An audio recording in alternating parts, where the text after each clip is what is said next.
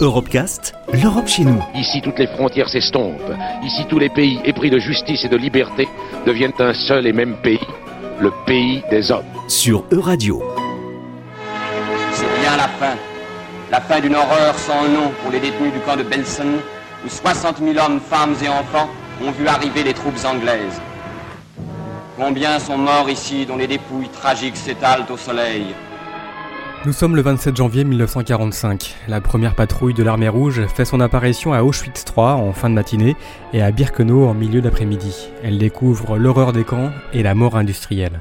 73 ans plus tard, une dizaine d'enfants cachés juifs français ont fait le voyage en Pologne pour la première fois sur les traces de leurs parents. Le réalisateur nantais Marc Gransart les a suivis et en a fait un film La Visite. À chaque fois qu'on fait ce type de film, on rentre dans l'intimité des personnes. Il y a comme un accord tacite qui se noue entre celui qui filme et ceux qui se laissent filmer. Et le tournage a été un vrai miracle. Euh, tout d'abord, les participants m'ont complètement oublié, tellement ils étaient submergés d'émotions euh, et de questionnements du fait d'être en Pologne, ce qu'ils appréhendaient beaucoup. Euh, car cela faisait des décennies qu'ils y pensaient à ce voyage. Alors le fait de s'y retrouver physiquement pour de vrai était très troublant. Ils le disent dans le film d'ailleurs. J'ai donc voulu mettre le spectateur à la place des participants pour lui faire vivre cette visite de leur point de vue autant que possible. Sur le plan moral, dans un premier temps, j'ai été très protégé par le fait d'être derrière la caméra car j'étais hyper concentré sur les autres participants, sur les images, sur les sons, sur les propos du guide, de l'historien, du rabbin, des psychologues, sur les plans à faire pour le montage.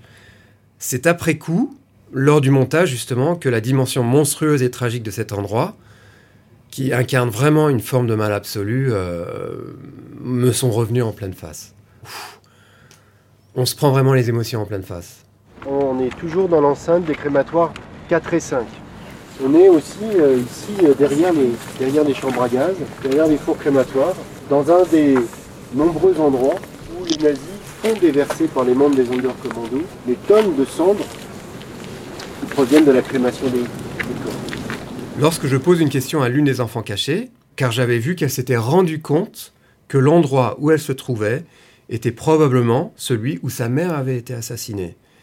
Donc je lui pose la question de qu'est-ce que représente cet endroit, et dans sa réponse, elle ne parle pas de sa mère directement.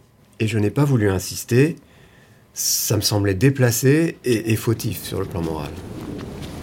C'est quoi en fait là-bas? Hein? C'est quoi en fait? C'est un crématoire de, des, assassinés de, du printemps, euh, premier trimestre 44. Euh, et, l'une des séquences qui m'a le plus marqué a été celle de la cérémonie des morts euh, conduite par le rabbin au bord de la fosse aux cendres un des endroits dans le camp où les nazis ont fait déverser des tonnes de cendres provenant des corps brûlés dans les fours crématoires. Moralement et techniquement aussi, euh, elle a été une des plus difficiles pour moi. Et puis j'ai été comme hypnotisé par le chant du rabbin, euh, par sa prière, euh, les visages des participants que j'ai essayé de rendre le plus beau possible dans ce moment de recueillement.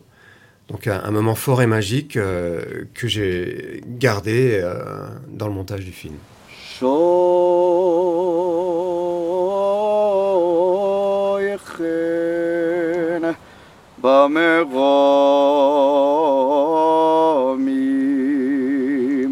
Si les rites funéraires, ici juifs en l'occurrence, mais c'est vrai quelle que soit la culture et la religion, ne sont pas correctement effectués, euh, il y a de fortes chances pour que les morts continuent de hanter les vivants, d'une façon ou d'une autre.